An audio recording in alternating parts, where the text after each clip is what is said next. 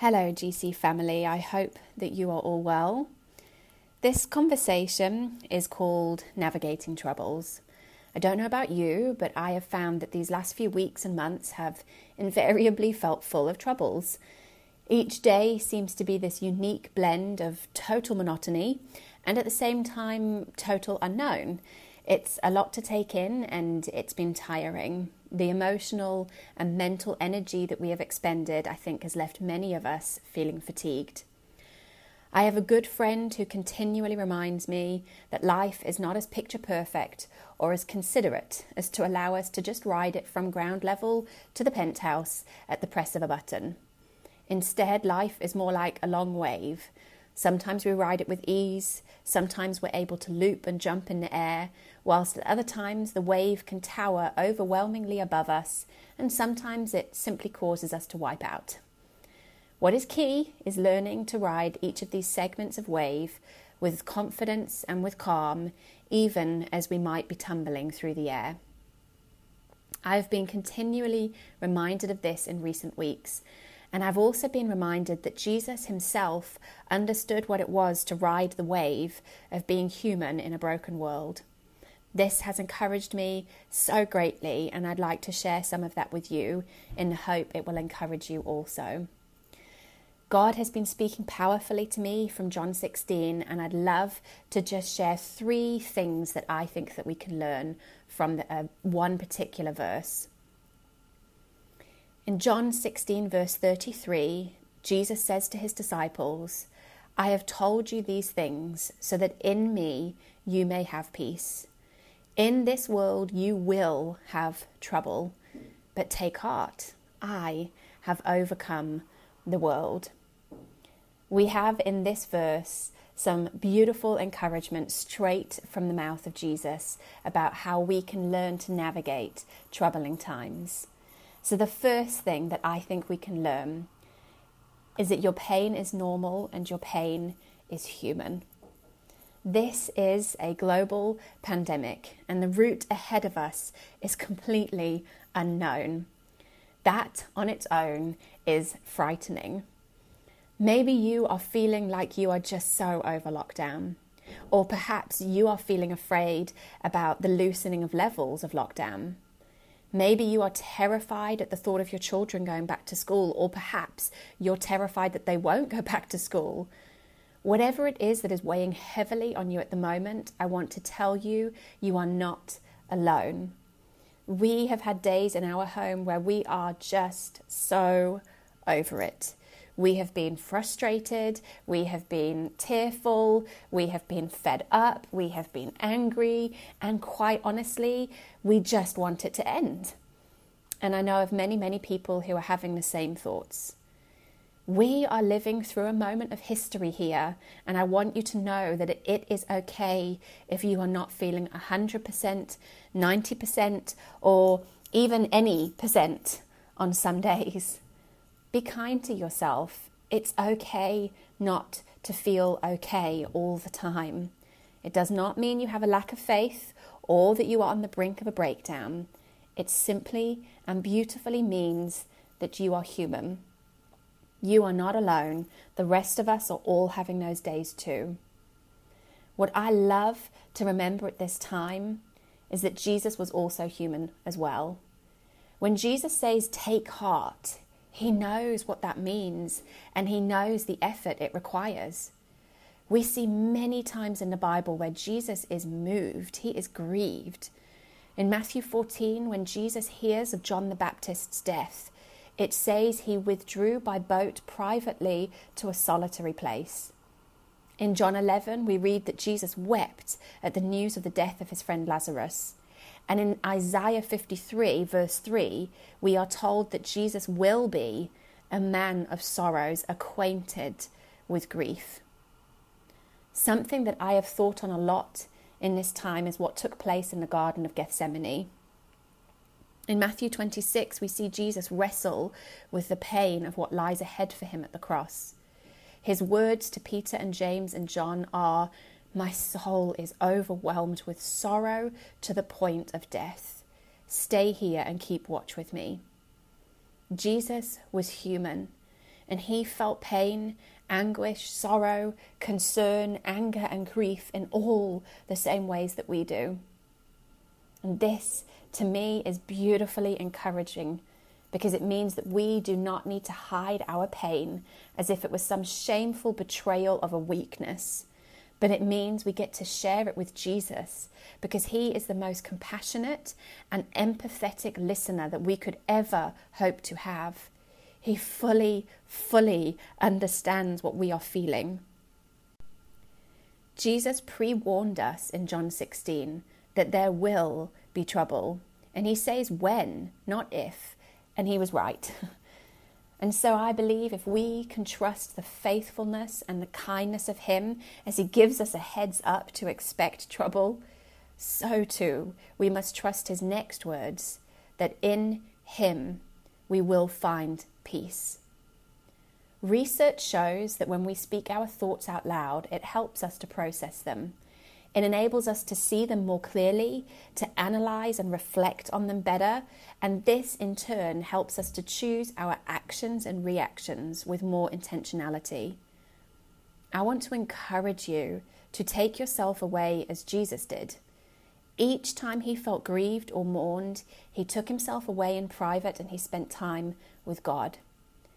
Take your heartache, all your cares, your concerns, your worries, all of those uncomfortable, messy emotions, and speak them to Jesus as you would a friend. Share them with him, offload them to him. Let the one who is peace give you peace. The second thing that I believe we can learn from this verse is that feeling overwhelmed is not the same as being overcome. If we go back to the words that Jesus used in the Garden of Gethsemane, he says his soul is overwhelmed.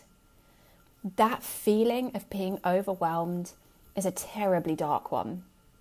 It feels like you are in the middle of an ocean and the waves are dragging you down.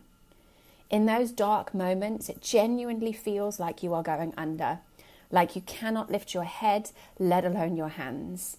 Sometimes it feels like you want to give up, and sometimes it even feels as if you might be dying.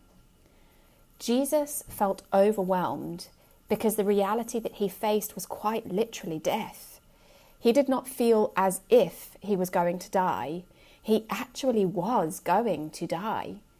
The overwhelm he felt was because his human flesh was going to die.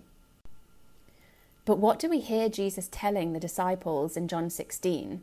He says, Take heart, because I have overcome the world. Because he was the Son of God, it meant that on the other side of his pain was overcoming, and in his victory, he has overcome all realities of overwhelm that you or I may feel. I want to encourage you if you are feeling overwhelmed, that is not the same as being overcome. To be overwhelmed means to be under a huge mass of something. So you may be underneath a huge mass of financial worry. You may be underneath a huge mass of loneliness. You may be under a huge mass of frustration or anger or anxiety or depression. But, and this is key, you are not overcome by it. The enemy wants nothing more than to convince you that the weight of this mass is too much for you, that you cannot bear it. But he is a liar because Jesus himself tells you that he has overcome. And 1 John 4 tells us that you, dear children, are from God and have overcome then, because the one who is in you is greater than the one who is in the world. I don't know if you can relate to this, but I have this frustrating habit of wanting to see the whole picture, of knowing every detail of the plan, the what happens next and next and next until we're finished. Imagine, if you will, it's like a staircase. I want to see the whole staircase right to the very top. But this is not what faith looks like, and this is not how trust is built. You see, trust is built in trial, and God is asking us, Will you trust me? Will you trust that the steps are there, but that you only need to see the one right in front of you? Will you trust me even when all you see is the plan for the day just in front of you? Will you trust me even when you only have money in your account for today's bills? Will you trust me when you only have enough knowledge or patience for schooling your kids for this day? Will you trust me even when you don't trust the decisions being made in and by the people of the world? God is asking you to trust Him. What will you choose? The beautiful thing to know is that each day you will take one step, and then the next day you'll take another step, and then another step the day after that. And then suddenly, one day, you will look up and you will see that you are at the top of the staircase. You can see all the way that you have come, all the resilience that you have built, all the patience and endurance that you have developed, all the love that you have been surrounded by, all the provision that you have received. And you will see that you are no longer overwhelmed, but that you have overcome. Take heart Dear friends, you may feel overwhelmed, but you have not and will not be overcome.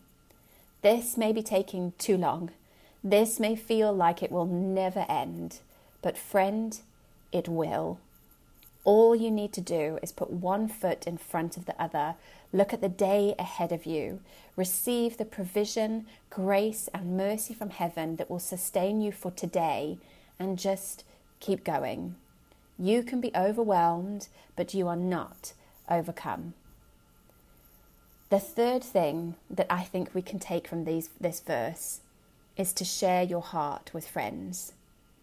One of the things that I love about what Jesus modeled so well is his ability to share and communicate with his friends and the disciples.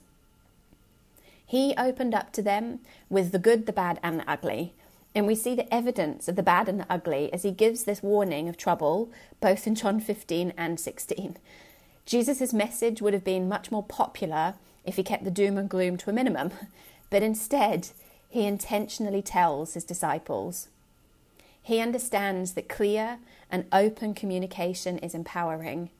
Jesus is sharing the cries and concerns of his heart with his disciples so that they may be prepared.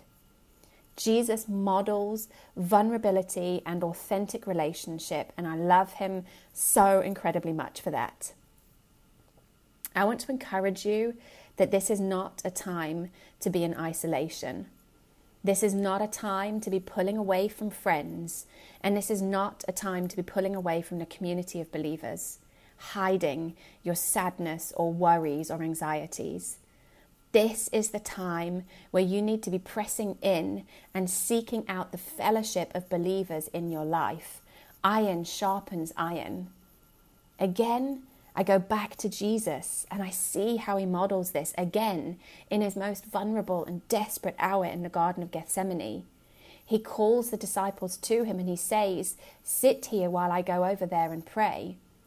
He took Peter and the two sons of Zebedee along with him, and he began to be sorrowful and troubled.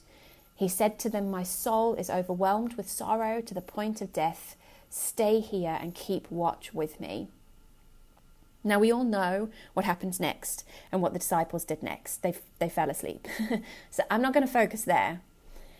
But what we see next is that Jesus returns and we hear the sadness in his voice as he says, Couldn't you men keep watch with me for one hour? And another time he asks them to watch and pray for him, and he goes away to pray, and again they fall asleep. Notice that Jesus asks them to watch and pray and stay with him.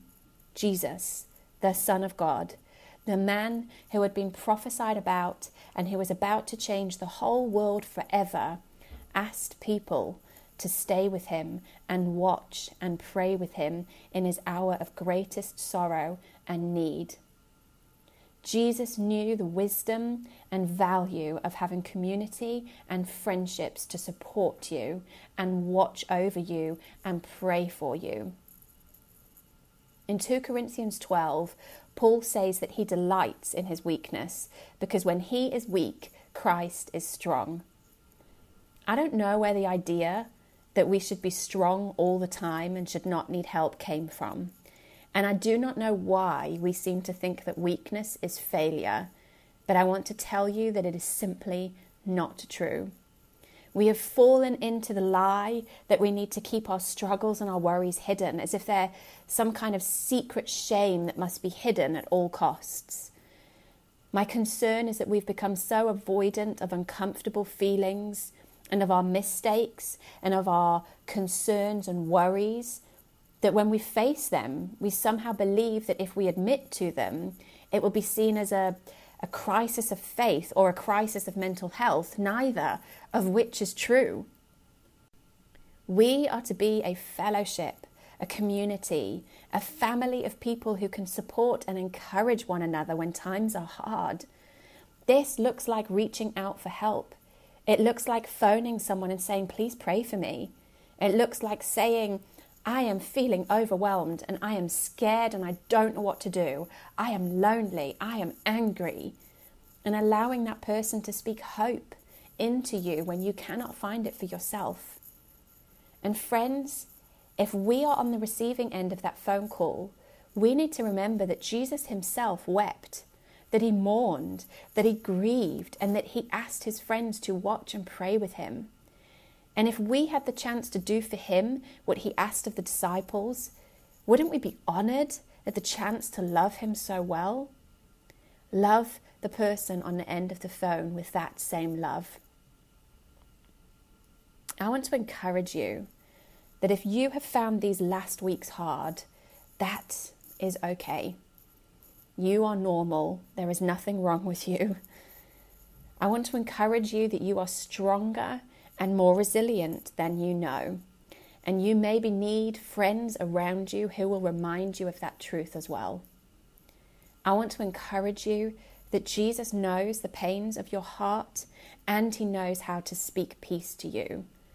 Take those worries, those fears, and hand them over to him. I want to encourage you that God is your strength and that he is more than enough for you. You don't have to have it all together. You can have had a bad day or a bad week. God is enough for you. I want to encourage you that this will pass. And I want to encourage you that Jesus is victorious and that he has already overcome whatever burdens you are carrying. I hope that this is an encouragement for you Take heart, for Jesus has overcome the world.